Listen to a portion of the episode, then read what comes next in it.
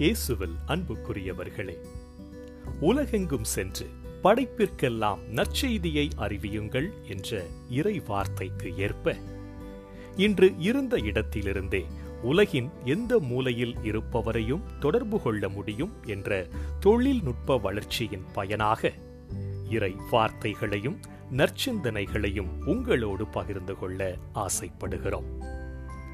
இறந்த ஆன்மாக்களின் நினைவாக தொடங்கப்பட்டிருக்கும் இந்த ஆன்ஸ் ரேடியோ பாட்காஸ்டிங் சேவையை கேட்பதோடு மட்டுமல்லாமல் அனுதினமும் உங்களுடைய செபங்களில் இறந்த ஆன்மாக்களை நினைவு கூர்ந்து அவர்களுக்காகவும் செபிக்கும்படி அன்போடு கேட்டுக்கொள்கிறோம்.